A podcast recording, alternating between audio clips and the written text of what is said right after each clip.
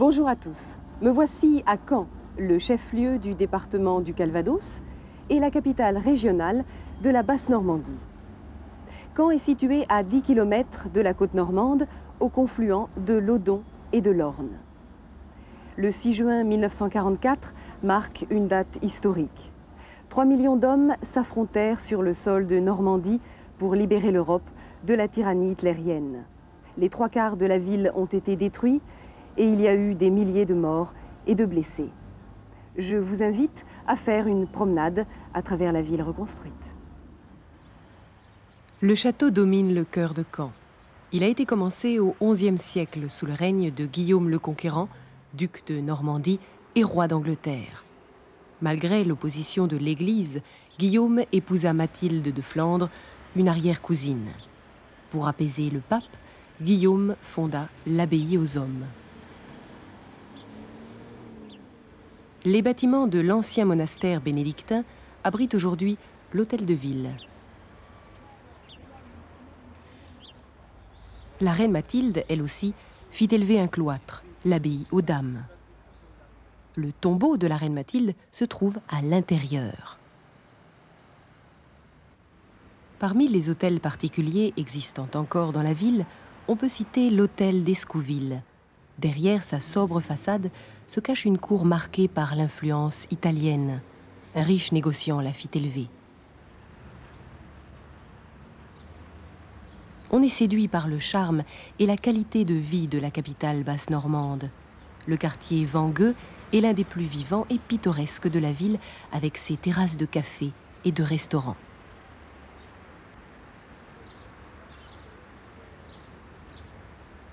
L'agglomération abrite près de 200 000 habitants. Caen est une ville active et jeune. 40% de la population a moins de 25 ans. Les rues commerçantes fourmillent de boutiques. Caen est aussi un centre universitaire. 12 000 étudiants y font leurs études. De Guillaume le Conquérant, duc de Normandie et roi d'Angleterre, à l'arrivée des Alliés, en 1944, la Normandie a vécu bien des moments historiques de poids. Quasiment détruite, la ville de Caen a été reconstruite et ne manque pas de charme. Nous allons y rencontrer un inspecteur de police. Il, ou plutôt elle, s'appelle Martine et fait des enquêtes, des recherches, à l'hôtel de police de Caen.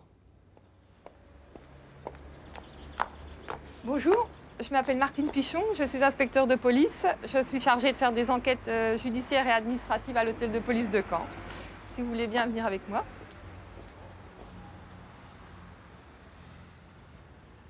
Martine est l'une des 560 personnes qui travaillent pour la police dans le département du Calvados et l'une des 380 qui sont directement à Caen.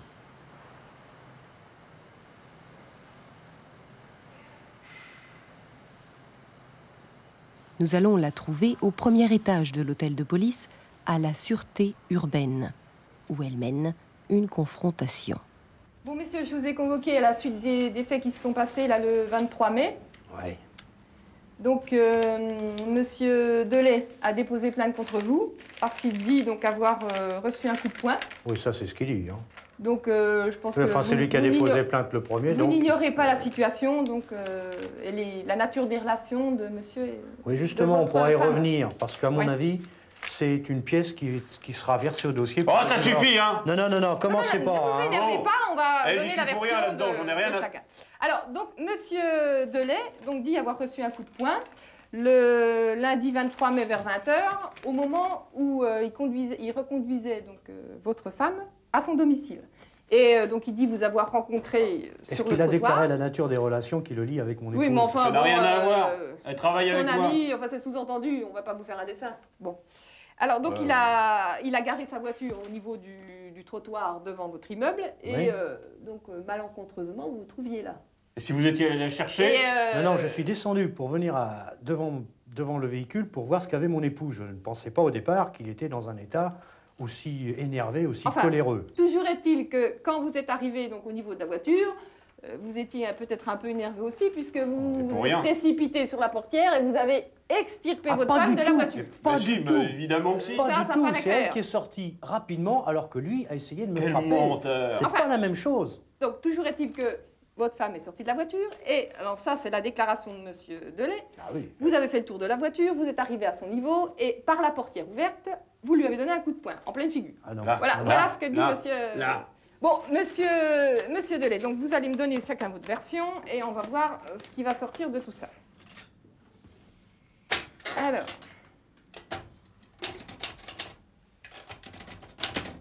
C'était le lundi de Pentecôte, il ramène votre femme euh, chez vous à, à 8 h du soir. euh, donc euh, c'était un jour férié, vous pensez bien Vous qu'il. savez, les mœurs sont beaucoup évoluées. Hein. ça, on, ça, on peut le dire, oui. Bon, 10h45. J'ai déjà dit ce qui s'est passé, c'est tout. J'ai déjà dit. La vitre était, était ouverte. Il est venu, il a fait le tour de la voiture et il m'a donné un coup de poing là. Oui, oui, non, mais je sais, ça a été constaté par un certificat médical. Alors, Alors, monsieur. Oui, monsieur alors, à- à- Martin, à ce- co- comment vous expliquez donc euh, qu'effectivement, Oh, c'est d'une façon le très docteur simple. Boireau ait constaté qu'effectivement il Ah, avait mais un il, il- hématome il assez a important nécessairement un la- hématome sur la joue, mais qui a été fait dans des circonstances différentes. Ah bon? Je me Et demandais ce que mon épouse faisait avec cet énergumène, donc j'ai sorti ma, j'ai sorti mon épouse Ah, de la voiture et je suis allé, j'ai effectivement fait le tour et je suis allé discuter avec. À ce moment-là, il a essayé d'ouvrir la porte Discuter, très violemment. Discuter, discuter, il a J'ai réussi discuté. à bloquer la porte et comme il s'était avancé avec sa ceinture en Mais rouleur, pas vrai. la porte lui est revenue dans Ah, la il a pris figure. la porte dans la ce figure. qui- Mais c'est pas vrai. Le montant de la Mais porte lui a fait. Mais si, Alors, c'est bien donc euh, Martin qui donc m'a donné un coup de poing dans la figure. Et, et ça suffit. J'ai dit tout ce qu'il y Oui, avait à ça, dire. savait, Je on vais pas savait. répéter 30 fois. Donc vous n'avez rien d'autre à ajouter. Je n'ai rien d'autre à préciser. Donc euh, les faits se sont passés comme je les ai décrits. C'est ça. Alors, Monsieur Martin, donc vous, euh, vous maintenez que c'est bien un coup de portière. absolument, absolument. Donc euh, je maintiens que je n'ai pas frappé. C'est lui qui a ouvert la portière brutalement. Oui, et comme il avait le visage penché, ça s'est refermé sur. Enfin, ça a heurté sa joue. Alors, donc on ne saura jamais en fait si c'est la portière ou le poing de Monsieur Martin qui s'est euh, écrasé sur votre museau. Oh, je pars. Eh, J'ai rien à faire ici. Eh, Attendez, je vous travaille. allez- vous Eh, allez quand je même- travaille. vous allez je quand même signer matin. vos déclarations. Je travaille, madame. Il a reçu la Alors, eh, ça suffit maintenant. Je moi, je pars. frappé. Voilà. Donc euh, c'est tout. Vous n'avez rien d'autre à déclarer. on en restera pas. là. Non, non, ça suffit pour aujourd'hui. Ah ouais, ouais, ouais. Alors, lecture faite par eux-mêmes. Persiste et signe le présent. Ouais, ouais, je signe. Je signe vite. Bah, vous signez, c'est vos déclarations. Hein. Moi, j'ai rien inventé.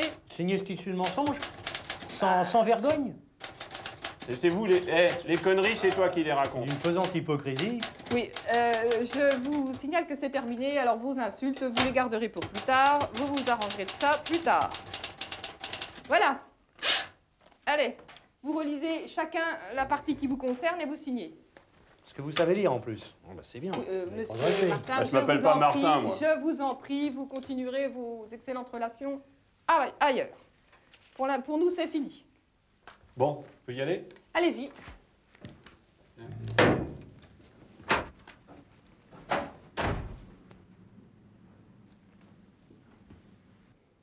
Une confrontation fort vivante qui illustre bien les relations que nous avons parfois avec autrui. Je vous lis un extrait du procès verbal. Le procès verbal. Protocole. Le procès verbal. Jean-Yves Delay a déclaré Je maintiens les déclarations que je vous ai faites. C'est bien Martin qui m'a donné un coup de poing dans la figure au moment où il s'est présenté au niveau de ma portière. Je n'ai rien d'autre à préciser. Les faits se sont passés comme je les ai décrits. Et Jackie Martin a déclaré Je maintiens que je n'ai pas frappé Monsieur Delay. C'est lui qui a ouvert la portière brutalement. J'ai réussi à la bloquer avec mon genou.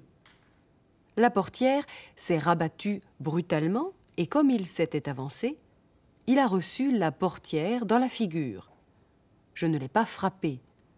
Je n'étais pas du tout excité, seulement un peu surpris de la voir dans la voiture de cet individu.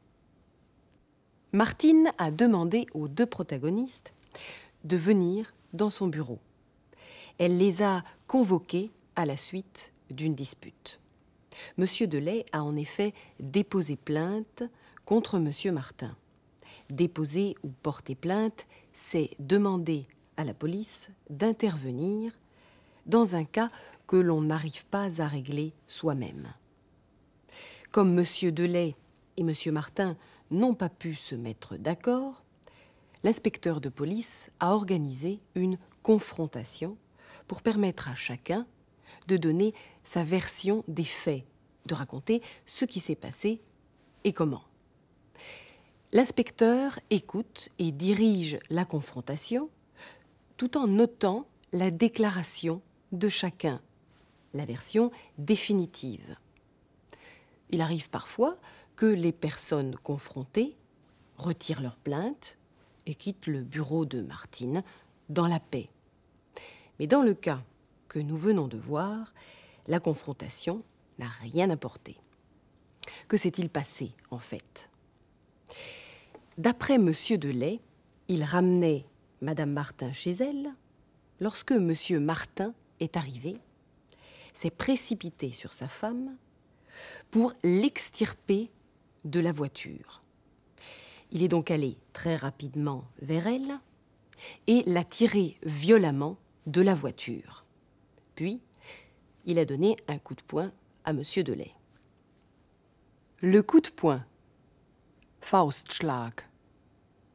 Le coup de poing.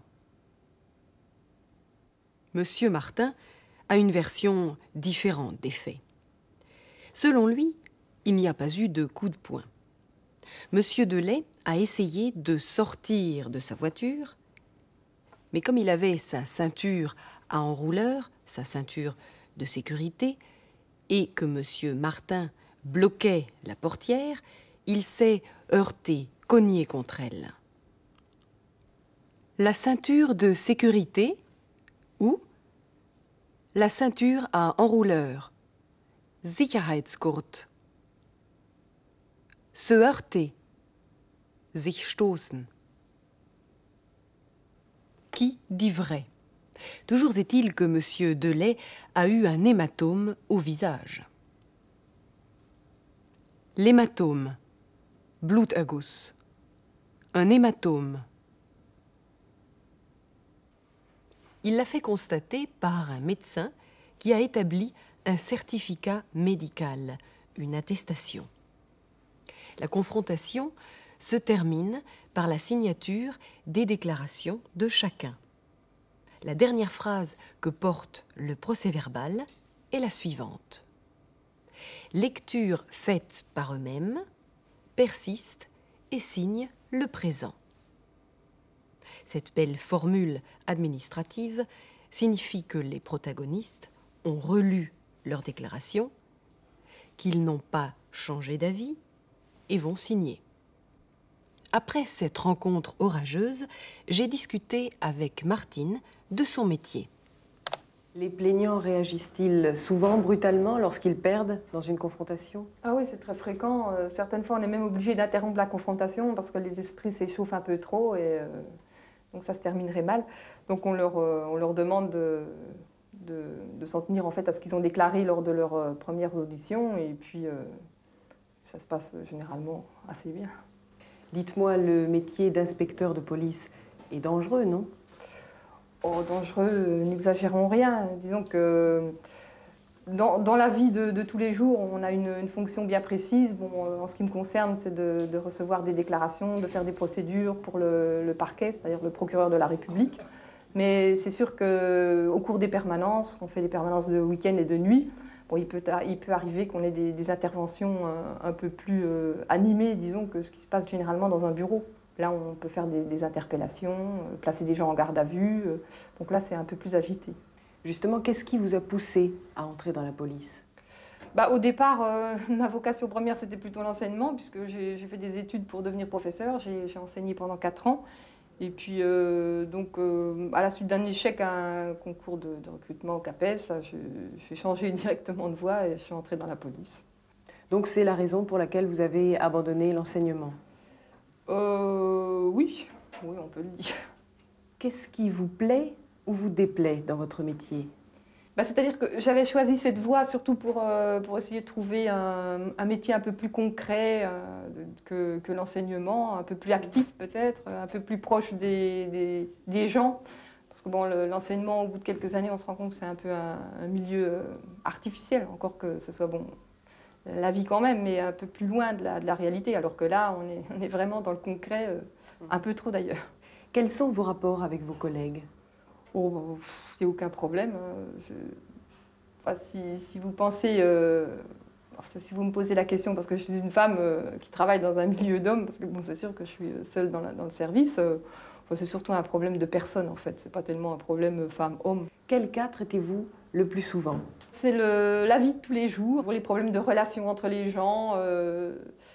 Enfin, c'est l'objet principal de la, la, sécurité publique, puisque les, les hôtels de police, la, le commissariat de police de Caen donc, fait partie de, de, la sécurité publique.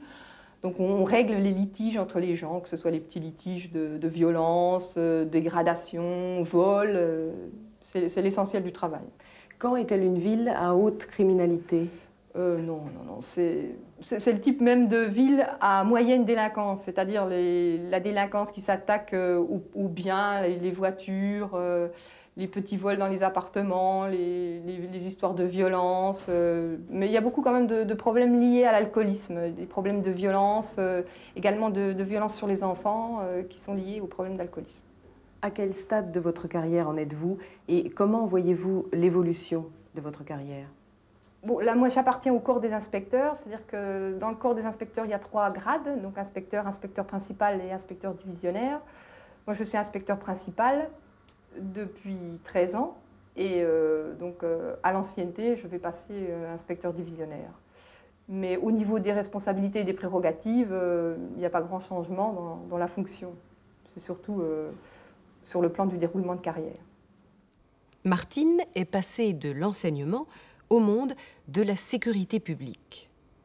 Si elle pensait que l'école était plutôt un monde artificiel, peu réaliste, elle se trouve actuellement au milieu de la vie et de ses problèmes. Ainsi, il n'est pas rare qu'elle interrompe, qu'elle arrête une confrontation parce que les esprits s'échauffent, s'animent et que les gens se disputent trop violemment. Les fonctions de Martine. Elles sont de deux ordres. D'abord, recevoir des déclarations de plaignants, de personnes qui portent plainte, et leur donner suite pour le parquet, le procureur de la République qui représente la magistrature, la justice. Le plaignant, Kläger. La plainte, Klage. Le parquet, Staatsanwaltschaft. Martine fait donc des enquêtes. D'autre part, elle est régulièrement de permanence, c'est-à-dire qu'elle doit être à l'hôtel de police le week-end ou la nuit. Dans ce cas-là, elle est appelée à faire des interventions, à sortir pour aider les personnes qui appellent la police. Il lui arrive parfois de faire des interpellations, d'arrêter quelqu'un. Ces interpellations se terminent quelquefois par le placement des gens en garde à vue. Faire une interpellation, jemanden festnehmen. Placer en garde à vue, in Untersuchungshaft nehmen. Caen est une ville à moyenne délinquance? Elle ne connaît pas de haute criminalité. La plupart du temps, Martine règle des litiges, des conflits entre des personnes. Actes de violence, vol ou dégradation de biens. La dégradation de biens, Sachbeschädigung. La dégradation de biens. Nous quittons là l'hôtel de police pour nous rendre chez Martine. Comme elle aime la nature et le grand air, Martine a décidé, il y a quelques années, de quitter son appartement de Caen pour s'installer à 13 km, dans le village d'Evrecy. Elle habite une maison individuelle, entourée d'un jardin qu'elle entretient avec amour. Ses enfants, Mathieu, 12 ans, et Delphine, 8 ans, l'aident de temps en temps.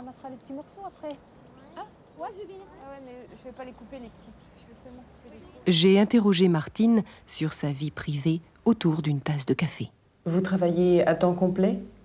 Oui, oui, absolument. Au, au sens administratif du terme, je travaille à temps complet. Mais euh, donc avec le jeu des, des récupérations euh, de permanence, euh, j'ai quand même beaucoup de temps de libre. Par exemple, euh, quand je travaille le week-end, le samedi et le dimanche, euh, j'ai trois jours à récupérer dans la semaine. Donc le, système est assez souple. Également quand je, fais une nuit, donc euh, j'ai l'après-midi qui précède la nuit et la journée qui suit. Donc c'est quand même assez souple comme système et j'ai réussi à récupérer beaucoup de temps pour moi. Comment arrivez-vous à concilier votre travail avec votre vie privée? Eh bien justement, du, du fait des, des permanences, euh, donc je, je réussis à, à récupérer assez de temps dans, dans la semaine pour m'occuper de mes enfants, de ma maison, de mes courses. Donc ça permet quand même de, de ménager euh, un temps assez important. Quelles activités attribuez-vous plutôt à la femme et à l'homme dans le ménage? C'est-à-dire qu'on ne se pose pas vraiment la question de cette façon-là, puisque bon, la, la situation euh, implique que le, le mari fasse, euh, s'occupe euh, des enfants et du repas le soir quand je suis permanence. Ou, euh, donc euh, la situation n'est pas tellement envisageable de, de ce point de vue de, de la répartition des tâches. En fait, on s'occupe à égalité l'un et l'autre de, de la maison des enfants. Vous faites du sport? Oui, beaucoup. Du, du cross, surtout du cross, de, la natation, du- beaucoup de ski aussi avec les enfants. Quels sont vos loisirs en dehors du sport? Eh bien, j'aime surtout la lecture. C'est un peu dû à ma formation. J'aime bien lire euh, des, auteurs euh, anciens euh, que je relis, également des auteurs actuels, des gens que je suis, des, gens que j'apprécie. Et puis le, le cinéma, j'aime bien aller au cinéma, voir des, des films récents. Et où partez-vous en vacances? Donc le, le critère de choix principal, c'est la montagne. Donc, on part souvent à la montagne. Et euh, donc on apprécie bien l'Autriche. Je fais aussi beaucoup de ski en Suisse. Surtout la montagne, la mer euh, jamais. Bah, la mer, on est, on est assez près de la mer ici, euh, mais j'apprécie moins la mer. Puis euh, bon, c'est c'est quand même euh, assez salutaire de, de changer un peu de, de climat, de situation. Donc euh, on préfère la montagne en fait. Martine réussit à avoir pas mal de temps libre. Elle parvient bien à concilier sa vie professionnelle et sa vie privée. C'est une grande sportive qui pratique le cross, la course à pied, la natation et le ski. Et, ancienne enseignante, elle apprécie la lecture d'auteurs anciens et actuels. Nous allons la revoir une dernière fois en tenue de sport. Le mémorial de Caen. Cet ensemble est consacré à la Seconde Guerre mondiale, ses raisons et ses suites. Ce musée est souvent le but de Martine et de ses collègues qui pratiquent la course à pied tous les jeudis après-midi. En tête du groupe, leur moniteur. Il les guide sur un parcours d'une douzaine de kilomètres. Certains de ces coureurs, dont Martine, participent régulièrement à des marathons. Il faut être bien entraîné.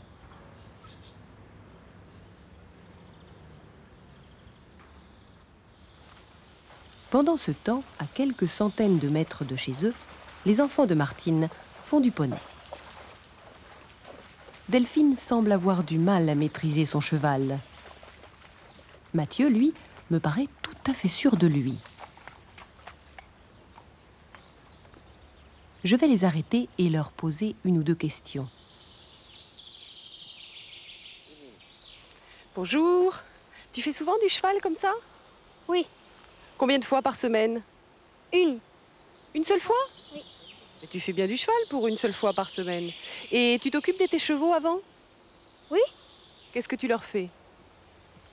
On les brosse, on leur, on leur colle les pieds. Et tu fais tout ça avec ton frère Mathieu. Bonjour Mathieu. Alors t'es fier comme, comme Artaban là Oui, parce que c'est la première fois que je viens ici. Et euh, bah, j'aime bien. Ça se passe bien? T'es content de faire du cheval? Ouais, ça va. Et tu viens aussi une seule fois par semaine? Oui. Et oui. Les mercredis, c'est tout. Merci. Bon bah je vous laisse continuer. Hein? Allez.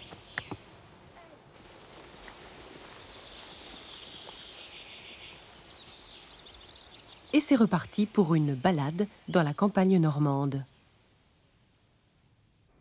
Vous avez vu le mémorial qui documente une période tourmentée de l'histoire mondiale. Vous allez en apprendre davantage dans le court documentaire qui suit. Il y sera question du débarquement, de l'arrivée des Alliés en Normandie. Et vous verrez un des nombreux cimetières américains, canadiens, anglais et allemands qui marquent aujourd'hui le paysage normand. Je vous quitte sur cette note sérieuse en espérant vous revoir la prochaine fois en Haute-Normandie, au Havre. Au revoir. Le canal de Caen relie la ville à Ouistreham, sur la côte normande. C'est bien ici que se joua le sort de la Seconde Guerre mondiale. Au printemps 1944, les Alliés ont débarqué sur les plages normandes et ont rendu la liberté à l'Europe. La plus grande opération militaire des temps modernes, connue sous le nom de Overlord, commença dans la nuit du 5 au 6 juin avec le parachutage d'environ 20 000 hommes. Il fallait entre autres s'emparer de ce pont sur le canal de Caen, qui depuis sa prise a gardé le nom de Pegasus Bridge.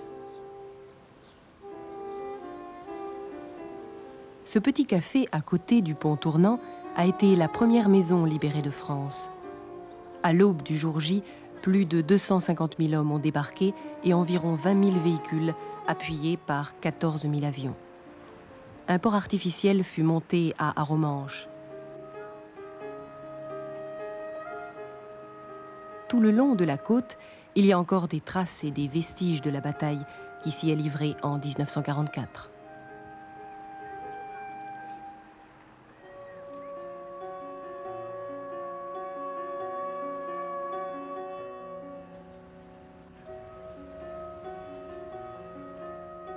Bien des jeunes soldats venus de leur lointain pays ont perdu la vie au moment du débarquement. Plus de 9000 croix couvrent le cimetière américain de Colville-Saint-Laurent, surplombant la plage d'Omaha Beach.